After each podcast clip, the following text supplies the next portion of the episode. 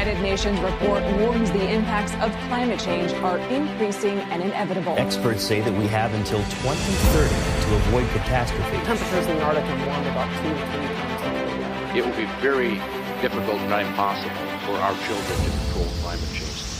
This is South of 2 Degrees, and I am your host, Brian Barnes. It is so good to have you with us today on the only podcast dedicated to bringing unfiltered scientific research to the forefront of the climate conversation. We have a really good show for you today, so, my friends, once more, into the fray.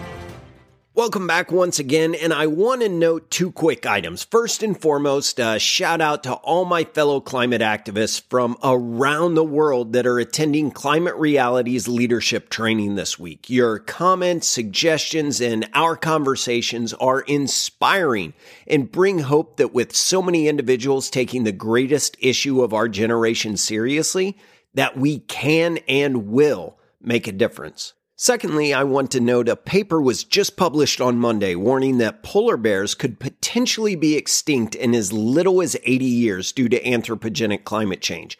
As both a majestic animal, the world's largest land carnivore, as well as the iconic symbol of south of two degrees, this will definitely be on the docket to discuss in a future show. For now, I just wanted to make you aware of this breaking research and assure you that it will be discussed soon.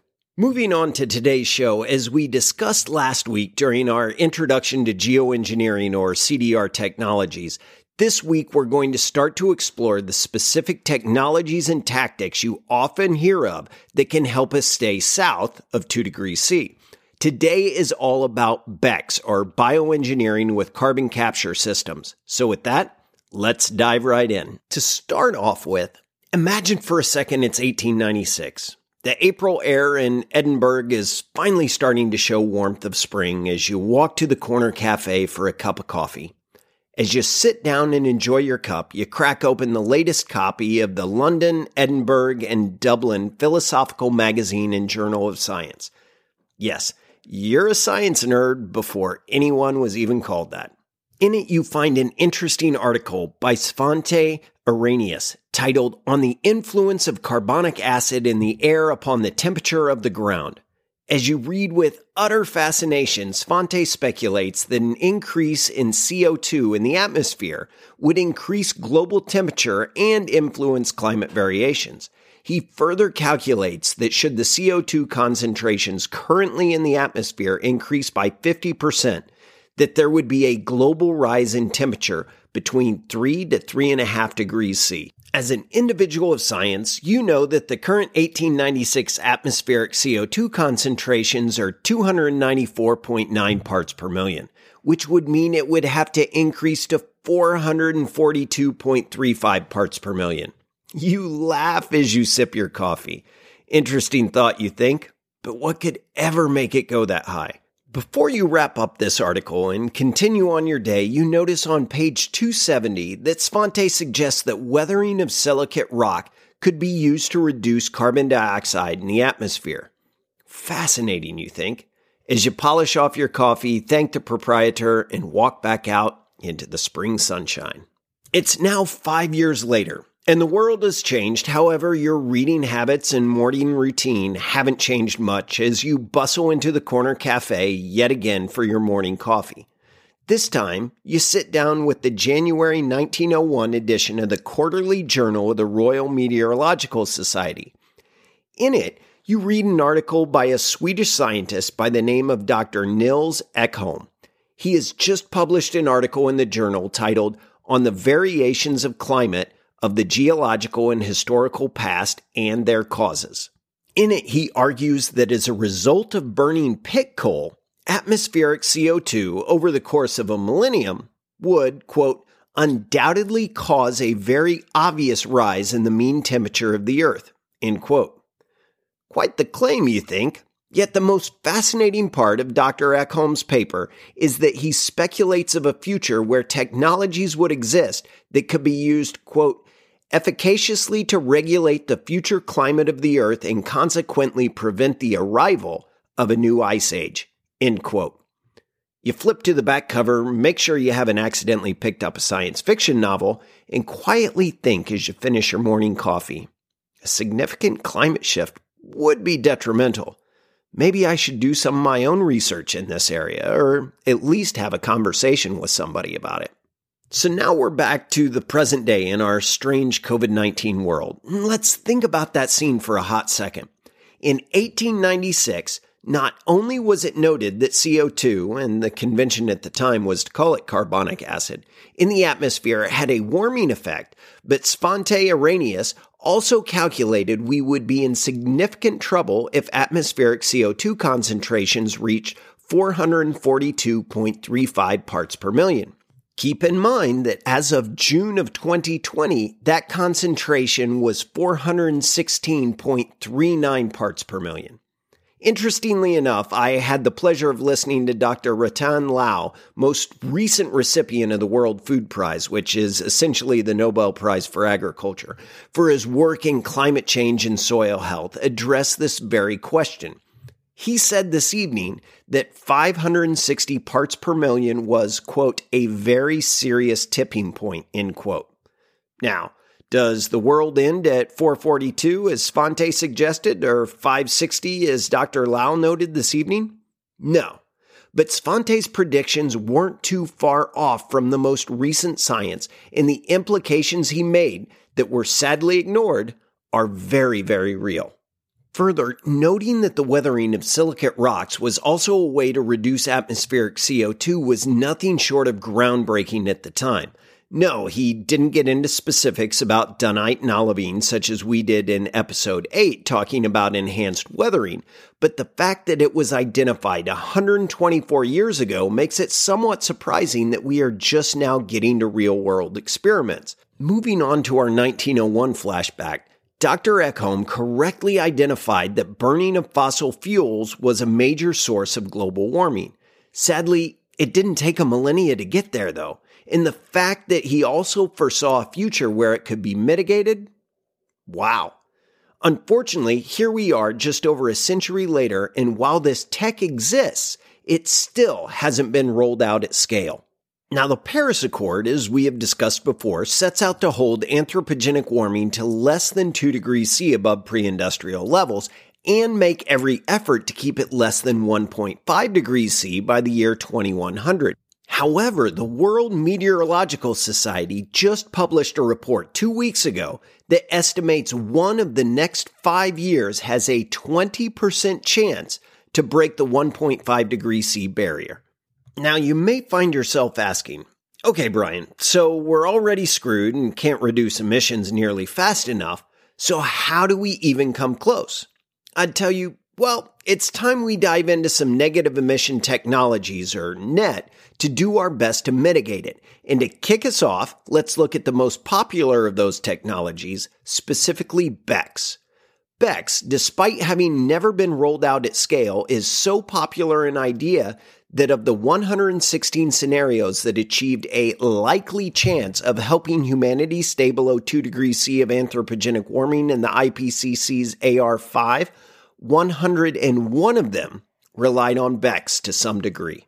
So, what is it? Why is it so popular? Does it actually work? And if so, are there legitimate benefits or are we just trading one problem for another? Those are all great questions and what we're going to discuss today as we analyze the paper evaluating the use of biomass energy with carbon capture and storage in low emission scenarios, which was published the 29th of March 2018. And as always, you can find the links to the papers discussed on this show at southof2degrees.org. Let's start with the simplified view of what BECCS actually is. It starts with the specific fuel crop that absorbs CO2 out of the air during photosynthesis, as plants do. Additionally, forest and agricultural residue or waste can be used as well. Now, that crop is then harvested and transported to a power plant where it's burned to produce power or electricity, and the emissions of which are captured and then stored deep underground in depleted oil and gas reserves. Simple enough, right? So you may be saying, sounds great, Brian. What's the holdup? For starters, let's look at how much we need. According to our paper, the energy demand needed by 2050 is 128 exajoules per year. Now, I know that's a bit meaningless to most of us. So imagine the power needed to run 67.6 billion 60 watt light bulbs for an entire year, or every woman, man, and child on the planet each leaving nine 60 watt light bulbs on all year long. So that's a lot, right? So the next question is where to grow. In order to answer that, we have to look at how much land we need. Now, according to the IPCC AR5 section 4.3.7.1, to achieve this requires 25 to 46% of arable and permanent crop area in 2100. According to the study today, this equates to 4% of all land area, and while this requires less than 5% land change to energy crops in some regions, the change would need to be as high as 10 to 15% in others. So now we're talking about four times the largest 10 year increase in cropland expansion from 1992 to 2015. Further, keep in mind this is an easy assumption in a model for every country to play nicely with each other. But to make it work across the globe would be extremely difficult in reality, despite the Paris Accord being in place. Okay, so I know you probably aren't feeling so hot on BECCS anymore, but since you're still with me and I'll assume you're interested, I'll continue. The paper notes, quote, to deliver negative emissions from BECCS, it is essential that the bioenergy resource used is sustainable and has limited carbon emissions from direct and indirect land use change. End quote. This means we have to be careful in selecting the land to use. According to another paper called Land Use Emissions Play a Critical Role in Land-Based Mitigation for Paris Climate Targets, published 18th of August 2018, quote, if BECCS involves replacing high carbon content ecosystems with crops, then forest based mitigation could be more efficient for atmospheric CO2 removal than BECCS. End quote. In other words, this paper found that the majority of regions where forests would have to be replaced with fast growing monoculture fuel crops, more carbon was stored by keeping the forest than by employing BECCS. Finally, let's look at storage, or rather, where do you stick this stuff once you've captured it? To lead off that answer, I'd ask, do you want it in your backyard? Absolutely not. As we learned and detailed out on last week's show in our analysis of public perception of geoengineering, many, both in the UK and in the US, equate it to nuclear waste. While it is far from the toxic mass left over after nuclear fission, there are still implications with piping mass amounts of emissions deep underground that we may not fully understand. As such, there will be a difficult hurdle to overcome with actually getting projects off the ground. In fact, several recent CCS projects in Northern Europe were scrapped after public input. So now I imagine you're saying, well, hell, Brian, if this is so bad, why did you lead me to believe it was so good? To that, I'd say it is in a way. Think about it this way. We face a huge problem, and while there are a lot of solutions out there, there's no single one that's a magic bullet. Are there some downsides to BECCS? Absolutely. Can we afford to think we can address anthropogenic climate change rapidly enough by only tackling current emissions? Absolutely not. We need assistance, and that could quite possibly come partially in the form of BECCS. To wrap it up, let's revisit why we need negative emission technologies and how BECCS can help. While it's an all too popular analogy, let's roll with it as I haven't been able to frame up a better one as of yet. So imagine a bathtub, if you will. The total volume of the tub is the amount of CO2 that we can pump into the atmosphere and still stay below 2 degrees C of warming. Now, this tub has two faucets. One represents the CO2 put into the air through natural processes, and the other, which has been increasing significantly in flow rate, represents anthropogenic CO2 input. Now, the drain represents natural carbon sinks, be it ocean absorption, plant growth, weathering of silicates, etc. As we cut down trees, we clog part of that drain and it makes it harder and harder to maintain a balance. Now, as the flow from the anthropogenic faucet is flowing faster and faster, we need to not only find ways to reduce the flow or limit carbon emissions, yet we also need to open a second drain before we overflow. The second drain in our analogy is potentially BECCS. Now, can we make that BECCS drain big enough to solve the whole problem? Highly unlikely. But if we keep opening up new drains while concurrently working to limit the anthropogenic flow, I do believe we can avoid flooding out the bathroom. And that wraps up our show. I hope you enjoyed it and learned something from it, and I look forward to having you back again with us next week. Until then, stay safe, and aside from checking out all the latest information on the website, blog, Facebook, LinkedIn, Twitter, and Instagram, do this for me. Tell one other person about this show in the next week. Have at least one conversation about climate change with someone else. And above all, keep it south of two degrees.